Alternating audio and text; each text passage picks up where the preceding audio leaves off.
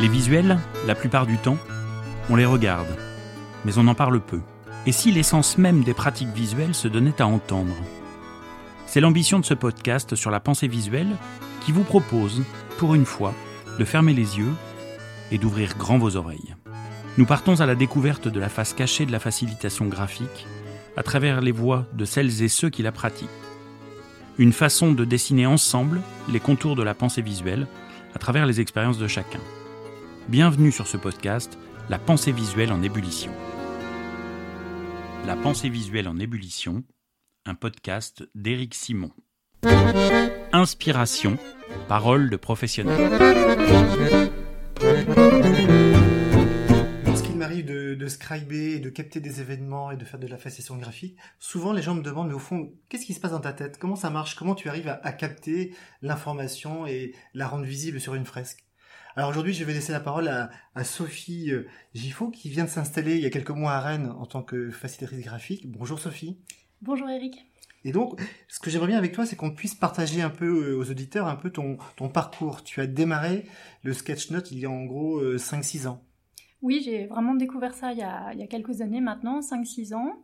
Euh, je me suis formée tranquillement, j'ai pratiqué au quotidien, dans, dans, ma vie personnelle, au travail. Et puis je l'ai intégré de, vraiment de plus en plus à, mon travail. Et puis euh, j'ai décidé là depuis quelques mois de, de, franchir le pas de la création d'entreprise et pour pouvoir me consacrer davantage à la facilitation graphique. Donc aujourd'hui, Sophie, tu, tu captes aussi des événements, tu écoutes, tu traites l'information et tu en ressors euh, un support visuel, soit sur papier ou sur tablette. Oui, c'est ça. Et comment ça marche? Qu'est-ce qui se passe si on était une petite souris dans ta tête? Est-ce que tu as une idée un peu de, du processus que tu mets en œuvre pour faire ce travail? Oui, en fait, j'ai réfléchi à, à, cette question parce que je, je, forme aussi à la facilitation graphique. Et puis, euh, quand je parlais de ça, il y avait des gens qui me disaient euh, Oui, mais moi, je sais pas dessiner. Et puis, j'ai commencé à, à, réfléchir à ça et à me dire Mais en fait, le dessin, c'est vraiment la, toute dernière étape. Il y en a plein d'autres qui se passent dans la tête avant. Et donc voilà, c'est là que j'ai commencé à décortiquer un petit peu tout ça. Euh, donc quand je suis en direct dans une conférence, euh, la, première, euh, chose, c'est l'écoute. Donc j'écoute ce qui se passe, je sélectionne l'information, euh, je choisis comment je vais la retranscrire sur le papier ou sur ma tablette. Donc euh, avec euh, des mots, avec des pictos, comment je vais l'écrire, de quelle couleur. Au moment où je suis en train de faire ça, je suis aussi encore en train d'écouter ce qui se passe après. Donc il y a aussi un petit moment de rétention de l'information tout en étant en, en train d'écrire l'information d'avant. Donc c'est une Donc, sorte de, de, zone tampon, c'est ça, où tu captes l'information, mm. tu la gardes en mémoire avant de la restituer euh, sur la feuille. Oui. Alors ça, c'est euh, ce qui se passe, euh, on va dire, c'est le processus euh, dans la tête, mais il se passe d'autres choses aussi en termes de sensations. Enfin, pour moi, c'est vraiment aussi des, des sensations de, de, plaisir qui sont, qui sont hyper chouettes. Tu peux nous en dire plus? Bah, C'est assez difficile à, à, analyser et à expliquer, mais enfin, j'ai jamais fait de théâtre ou autre, mais j'imagine que c'est des sensations qu'on peut retrouver globalement quand on est en direct sur une scène euh, je sais pas, quand on joue une pièce de théâtre ou peut-être quelque chose de, un peu d'adrénaline, ça circule bien, c'est plutôt agréable. Et puis il euh, y a encore autre chose qui est peut-être euh, encore plus difficile à palper, mais quelque chose de l'ordre du lien avec les personnes qui sont dans la salle, où à la fois je me sens présente au groupe et en même temps aussi dans une petite bulle un peu un peu à part, mais tout en étant connectée. Et c'est une bulle où tu essayes de, de capter euh, l'énergie du groupe. Oui. Et comment, comment tu te prépares pour rentrer dans cette petite bulle, justement? Alors, j'ai pas encore euh, trouvé euh, les... la solution parfaite, mais j'aime bien utiliser un peu de. Enfin, écouter de la musique avant d'y aller. À la fois pour. Enfin, en général, j'ai déjà un niveau d'énergie qui qui, une petite excitation qui monte, euh, un peu d'énergie et en même temps euh, besoin de me, me, poser un petit peu dans tout ça. Donc euh, j'ai pas encore trouvé le morceau parfait, mais je suis en recherche du morceau qui va souligner à la fois cette énergie et à la fois me permettre de d'y aller calmement. Alors on pourrait d'ailleurs profiter de ce podcast hein, pour demander aux auditeurs et auditrices qui, qui exercent ce métier aussi peut-être de partager un peu leur rituel. Moi concrètement, mmh. quand je fais des captures visuelles, j'aime bien m'installer, j'écris le titre, et j'écris souvent comme rituel aussi euh, la ville là où je suis. Mmh. J'écris un panneau routier d'entrée de ville. Et puis ça permet aussi de, de, tester mes feutres et de me recentrer aussi pour que l'énergie Mm. circule bien dans, dans le corps. Toi, tu as euh, des rituels aussi au- en dehors de la musique pour euh, démarrer une journée de scribing? Alors là, oui, ce que je disais, la musique, ça va être vraiment juste au moment d'y aller, mais euh, je, je prépare avant d'y aller, et c'est peut-être plutôt le jour d'avant euh, de, de revérifier les feutres si c'est à la main ou le matériel informatique si Oui, c'est. Du coup, je suis, un peu, je suis un peu en retard. c'est ça Ouais.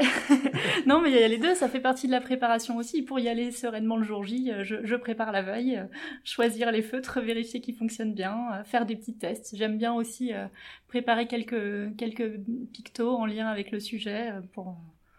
Je pense que c'est plus pour me rassurer en fait. Et puis pour, ouais, pour bien sûr pour s'inspirer, pour avoir du vocabulaire graphique euh, en Mm. main euh, le jour J. Et du coup, cette, cette improvisation, comment tu la gères? Est-ce que c'est quelque chose qui est très agréable durant le processus? Ou est-ce que par moment tu stresses un peu en me disant, oula, aujourd'hui je sais pas où ça va arriver cette affaire-là? Alors je stresse avant d'y aller. Ouais. Euh, une fois que j'y suis, j'y suis, je crois que j'ai plus vraiment le temps.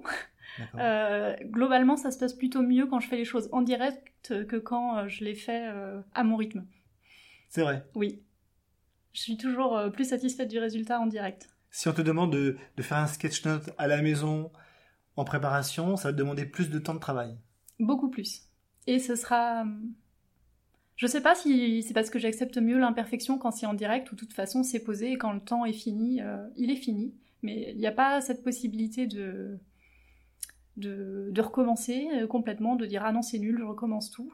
Et donc ça incite à.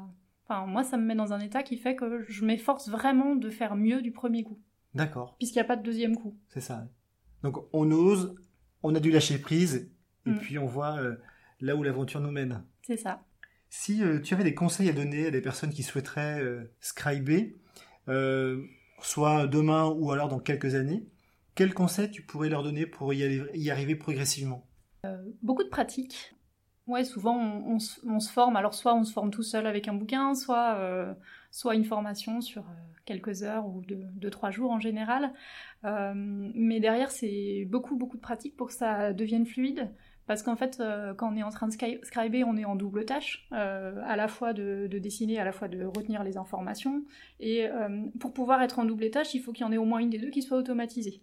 Donc pour pouvoir se concentrer sur l'écoute, on ne doit plus avoir à se demander euh, comment on va... euh, euh, Enfin, moins en tout cas, moins se demander comment on va retranscrire les choses, comment on va dessiner tel ou tel picto. Donc plus c'est automatisé, plus ce sera facile. Et aussi, ne pas attendre que ce soit complètement parfait pour se lancer. Je crois qu'à un moment, faut, faut y aller. Et en commençant devant, devant un public bienveillant, moi j'ai commencé parce qu'on me l'a proposé dans un contexte associatif.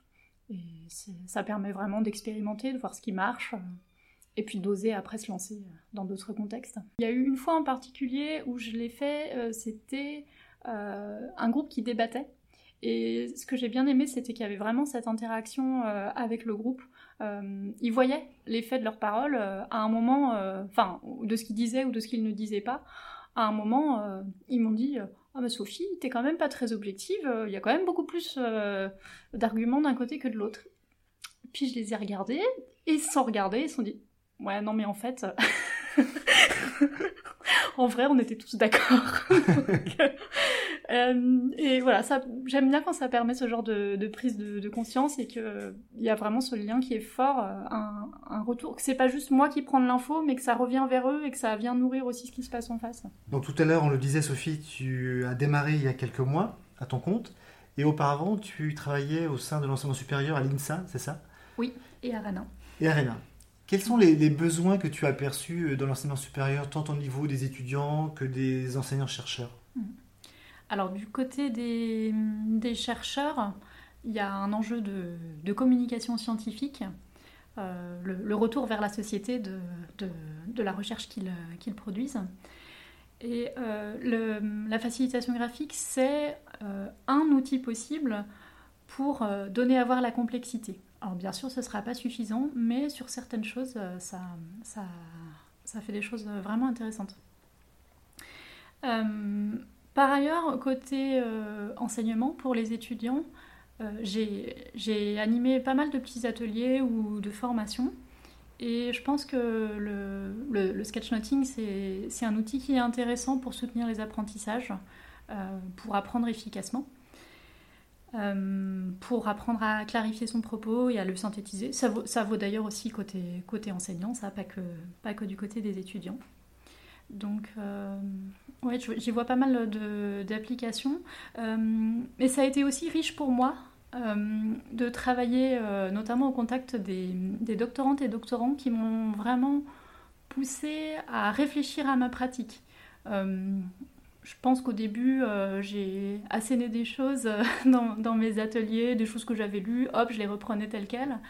Et en fait, très vite, ils m'ont poussé à expliquer, justifier, euh, indiquer les sources de mes informations et, à les questionner aussi. Euh, et donc j'ai appris, euh, moi, à moduler beaucoup plus ce que je disais. Et du coup, tu as eu l'occasion de travailler quel sujet en particulier? Quels sont les points sur lesquels tu as creusé un peu ta réflexion? Ben, Par exemple, on va parler je sais pas, de l'impact de visuel sur le, sur le cerveau, du lien avec l'apprentissage. Et en fait, euh, les effets de, la facilitation graphique, euh, ça bah, n'a pas été tellement étudié en contexte d'apprentissage. Euh, j'ai cherché un peu s'il y avait des publications scientifiques sur le sujet et il y en a une.